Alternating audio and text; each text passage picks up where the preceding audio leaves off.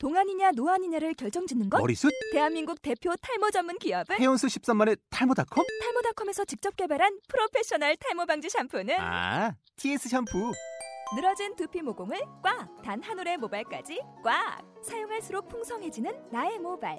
이제 탈모 고민 끝! T.S. 샴푸! 대한민국 최초! 와! 세계 최초! 와! 우주! 최초! 당신보다 버라이어티 꼴찌들의 통쾌한 승리 꼴통쇼! 반갑습니다. 어서오세요. 반갑습니다. 아우, 반갑습니다. 와, 반갑습니다. 어서오세요. 오늘 많은 분들이 이렇게 와주셨어요. 자, 꼴찌들의 통쾌한 승리, 오늘 이게 웬일입니까? 네. 진짜 오늘 저희가 승리하는 날인 것 맞습니다. 같습니다. 오늘 너무너무 감사드리고요. 처음에 시작할 때 정말 어려움이 정말 뭐 많진 않았지만 저희가 즐기다 보니까 이런 일이 있네요. 진짜 너무 감사합니다. 네. 저희가 꼴통쇼 1회 녹화를 12명과 함께 했거든요. 맞아요. 그런데 오늘은 지금 계단을 꽉 채워서 앉으실 정도로 네. 거의 한 400명 정도가 이 자리에 맞아요. 지금 꽉 채워주신 것 같습니다. 자, 오늘 저희한테 이렇게 네. 꿈꾸던 모습들을 직접 현실로 만들어주신 우리 꼴통 챌린저 여러분 어서오세요. 반갑습니다. 반갑습니다. 와, 여러분은 와, 저희의 와. 꿈이었어요. 와. 야. 내가 누군가의 네. 꿈이었다라는 맞아요. 게 얼마나 멋있는 겁니까. 저희 꼴통쇼 처음 할 때 첫 출연자가 이제 강윤선 대표님이었는데 맞아요. 제가 꼴통쇼 하겠습니다니 본인이 이제 이렇게 강의하는 거 강의하는 건 줄 알고 계시고 파워포인트랑 다 준비하고 오신 거예요. 그래서 그 오시더니 18명 앉아 있고 조그만 무슨 이렇게 갇혀 있는 방 안에서 뭘 하고 있으니까 도대체 얘들이 뭘 하고 있나. 근데 끝나고 나더니 너무너무 즐겁고 행복해 하셨다고. 맞아요. 그렇게 시작이 돼서 이렇게 왔는데 여러분 너무 감사드려요. 네. 박수 한번 좀 부탁드립니다. 고맙습니다. 고맙습니다. 자, 기쁜 마음으로 인사드리겠습니다. 네. 꼴통쇼 오늘도 열심히 네. 이끌어가고 있는 세상에 딱 하나밖에 없는 소통 테이너 오종철입니다. 반갑습니다. 와, 야, 네, 반갑습니다. 어서 오세요. 네. 야채는 이마트, 과일은 총광래. 총광래 이영서입니다. 와, 반갑습니다. 야.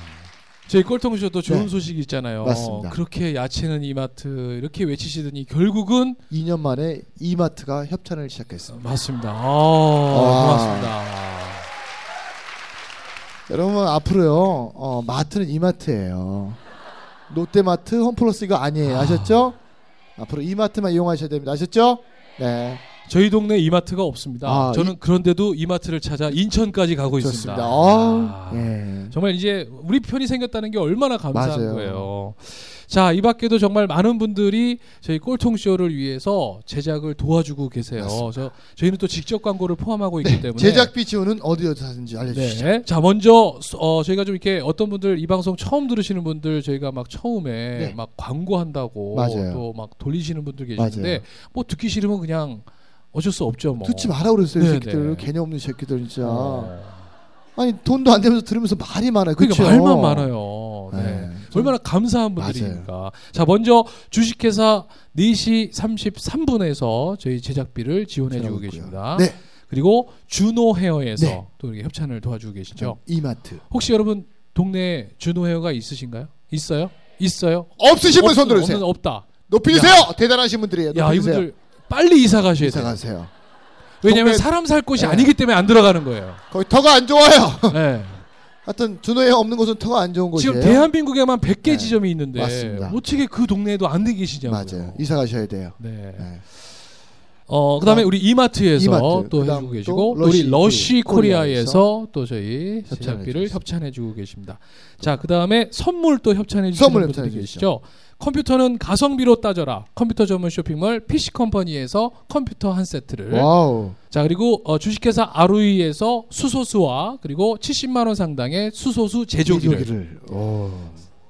수소기 필요하시면 소리 한번 질러주세요. 자, 그리고 지친 눈을 상쾌하게 당신의 쉼을 위한 스마트한 공기지압 아이 릴렉서 IC4 손으로 주무르는 듯한 회전 마사지볼 한의학의 경락을 접목한 넥 릴렉서 넥2 $35만 상당의 마사지 기계를 우리 주식회사 코리아 브레오에서 협찬해 주고 계십니다. 자, 그 다음에 너무 많이 주셔가지고 일단 네, 토마토를 먹인 돼지의 부드러운 고기 무항생제 토마포크 고기 세트. 자, 그 다음에 피부 부위별 세분화 전문화된 코슈메디컬 기능성 화장품 브랜드 리더겐에서 화장품 선물. 요 리더겐 화장품은요, 부정적인 분들이 바르시면 네. 긍정으로 바뀌어요. 아. 네, 효과 보시려면 320통 쓰셔야 돼요. 네. 네. 자, 그리고 정확한 판단, 정교한 진료, 정직하고 선량한 사람들. S리더 치과병원에서 스케일링 상품권. 자, 피부 비타민 속 콜라겐 형성의 기본 물질로 멜라닌 색소의 형성을 억제시켜주는 기능, 바로 비타민이 한다고요. 자, 그래서 연세 플러스 성형외과에서 피부 비타민 주사를. 자, 그리고 100% 생면으로 만드는 대한민국 최저가 파스타 앤 피자 합정 카페 골목에 위치한 본 파스타에서 피자 교환권. 자, 하나로 5가지 기능을 수행하는 혁신 제품. 스마트폰 다기능 거치대 플래시오를 주식회사 J2 스마텍에서.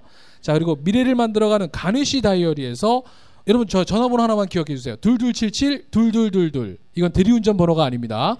2277-2222로 전화하셔서 꼴통쇼예요 이렇게만 얘기하셔도 다이어리 가격을 40% 할인 가격에 여러분 사실 수 있습니다. 자, 그리고 오늘 특별히 연초를 맞이해서 우리 네. 가네시 다이어리에서 우리 오신 여러분 모두에게 250명에게 우리 가네시 2015년 네, 월간 스케줄러를 또 이렇게 선물로 드렸습니다. 자, 진짜 선물이 많아가지고요. 자, 그 다음에 오늘 또 주식회사 원키아에서 플래너 다이어리를 또 15개를 협찬해 주셨고요. 자, 그 다음에 영국 프레시 핸드메이드 코스메틱 브랜드 러시에서 신선한 비누 한 판을 선물로 준비해 주셔서 오늘 비누 300명께 선물로 드리겠습니다. 러시 비누가 얼마나 비싼 건지 아시죠, 여러분? 네. 네. 이게 사용하지 않고 그냥 욕실에만 두셔도요. 이 네. 향기 때문에 너무너무 분위기 좋아지세요. 네. 자, 허니버터칩 이제 너 가라. 네. 자, 허니버터칩을 잡기 위해 나왔다. 우리 이마트에서 피코크 포테이토칩 오늘 120명께 오늘 선물로 드리도록 하겠습니다. 자, 그리고 오늘 또 특별 선물로 우리 개인께서 우리 박수철 헤어 개봉점 원장이신 황영민 원장께서 헤어 트리트먼트 30개를 오늘 또 선물로 협찬해 주셨습니다. 또 준오헤어 논현점에서 우리 커트 이용권 오늘 3장을 또 이렇게 선물로 보내주셨습니다. 그리고 오늘 드디어 변재명 씨께서 저희가 타이머가 없었더니 본인께서 이렇게 네. 타이머를 직접 사서 네. 저희한테 협찬해 주셨는데 이게 떨어집니다. 이렇게. 네. 네. 이거 메이드 인 차이나 말고 메이드 인 코리아 부탁드릴게요. 네. 네. 품질 좀 업그레이드 된 걸로 네. 부탁드리겠습니다. 아니면 누가 순간전처치 좀 협찬해 주시면 네. 저희가 붙여서 쓰도록 네. 하겠습니다. 색상이 좀 부담스러워요. 네. 흰색이나 뭐 이런 거 좋아요. 네. 자, 오늘 협찬해 주시는 모든 분들께 여러분 대박 나시라고 감사드립니다. 와우. 와. 선물 소개로만 8분을 소비하는 방송 꼴통쇼 함께하고 계십니다. 자, 이제 오늘 87회 오늘 네. 마스터를 여러분께 또 소개해 맞아요. 주셔야죠. 자, 어떤 분인지 소개해 주세요. 저는 이분을 1년 전에 뵀는데요. 제가 젊었을 때 저렇게 더 열심히 살았더라면 더 큰 사람이 됐을 텐데라는 생각을 갖게 만든 그런 장본인이십니다. 네. 29살의 멋진 꿈을 가진 청년입니다. 여러분 앞에 소개하겠습니다. 준오헤어의 최연소 부원장님 한재호님 모시겠습니다. 한재호.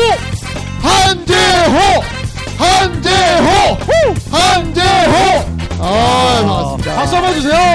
반갑습니다. 반갑습니다. 네, 안녕하세요. 네, 안녕하세요. 네, 반갑습니다. 안녕하세요. 네. 오. 아니, 아까 긴장을 많이 해가지고 계속 저한테 전화하는 거예요. 뭐라고요? 아니, 어떻게 해야 되냐고, 대본이 있냐고. 전화하지 마, 이 새끼야.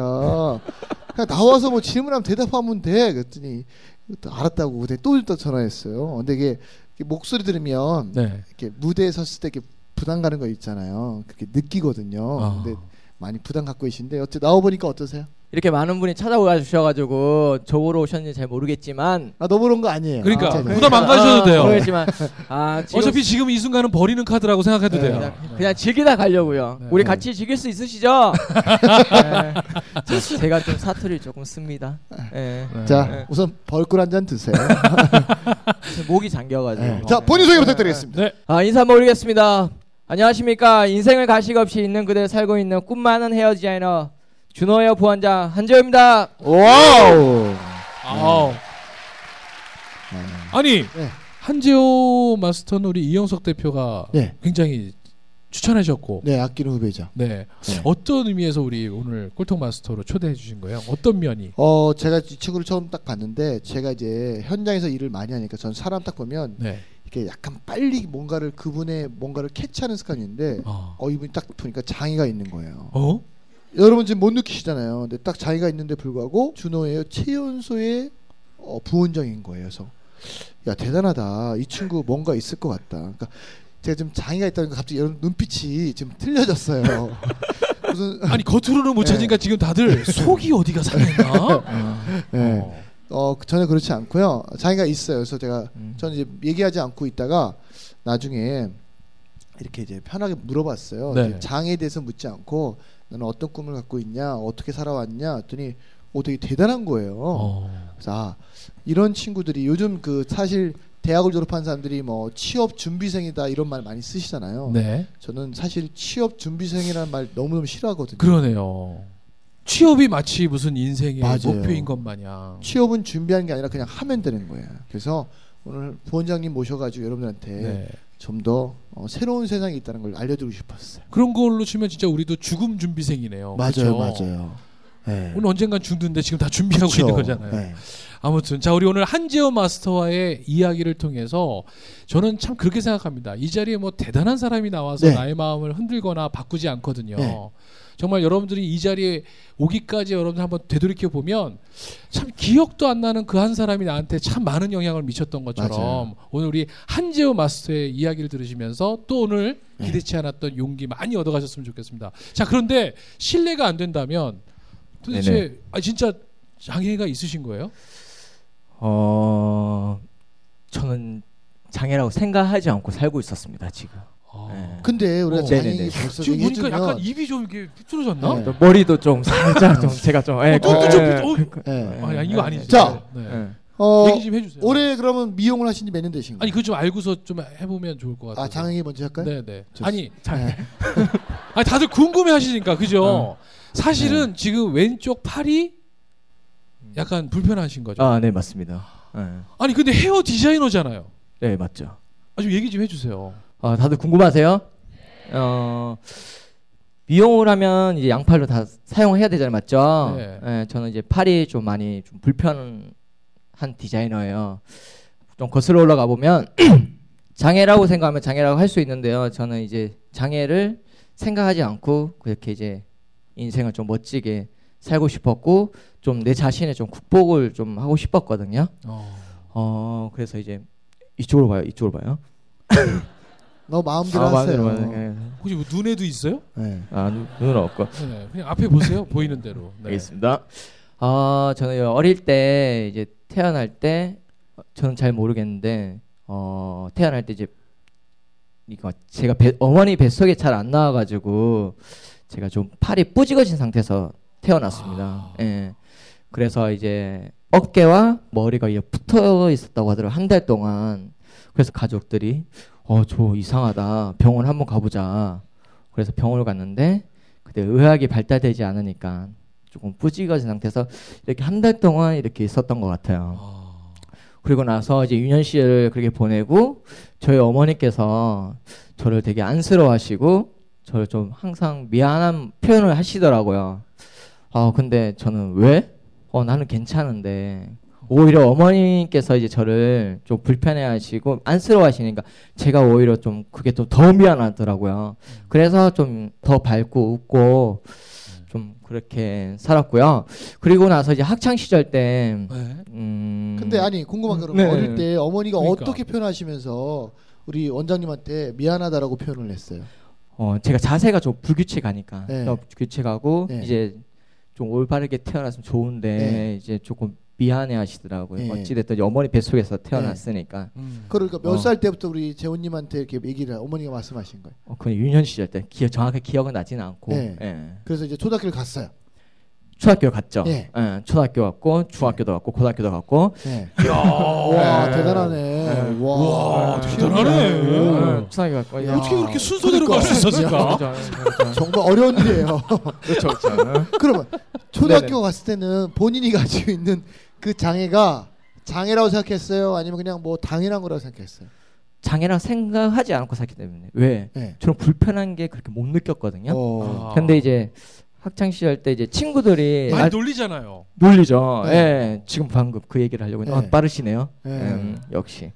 초등학교 때 이제 달리기를 할 때 제가 지금 제가 팔이 아프다니까 지금 멀쩡한데 이해를 안 가시죠? 한번 보고 싶으시죠? 예. 안 보여줘도 돼요. 오른쪽 손 한번 들어보세요. 이렇게 되죠. 왼쪽 손 한번 들어보세요. 같이 들어보세요.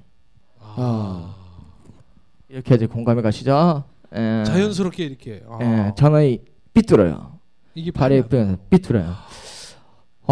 그렇게 달리기를 하고 운동을 할 때 친구들이 좀 네. 놀림을 좀 많이 했죠. 너 자세가 어정쩡하다. 너 달릴 때 왜 그렇게 달려? 그렇게 많이 하더라고요. 그래서 좀 싸우기도 많이 하고 네. 그리고 이제 중학교 되니까 이제 선배님들이 많죠. 네. 너 어깨 힘들고 다닌다고 각 잡고 다닌다고 괜히 티집 잡고 저한테 그렇게 학창 시절 보냈고 또 잠깐만요. 이게 진도가 빨리 나는 것도 좋은데 네. 사실 저희 청취자가 원하는 건 깊이 있는 걸 원하는 거예요. 그러면 자, 친구들이 너 왜 이렇게 본인이 달려? 원하는 거 아니에요? 아니요. 청취자들이 원하는 거예요. 네네네. 친구들이 너 왜 그렇게 달려? 그럼 본인은 뭐라고 거기에 대응했어요? 그러니까 어떻게 대응했어요? 무조건 가서 싸웠어요? 아니면 다른 방법을 어떻게 간 거예요? 그때는 좀 싸웠죠. 어떻게? 그때는 방황을 했으니까. 네. 왜 나는 괜찮은데 너희들 놀리니까. 네. 초등학교 때. 중학교 때. 초등학교 때는 친구들이 뭐라고 할 때는 어떻게? 그때 마음은 어땠어요? 다시 한번 이해를 못해요. 제가 언어가 좀 서투른가요? 예.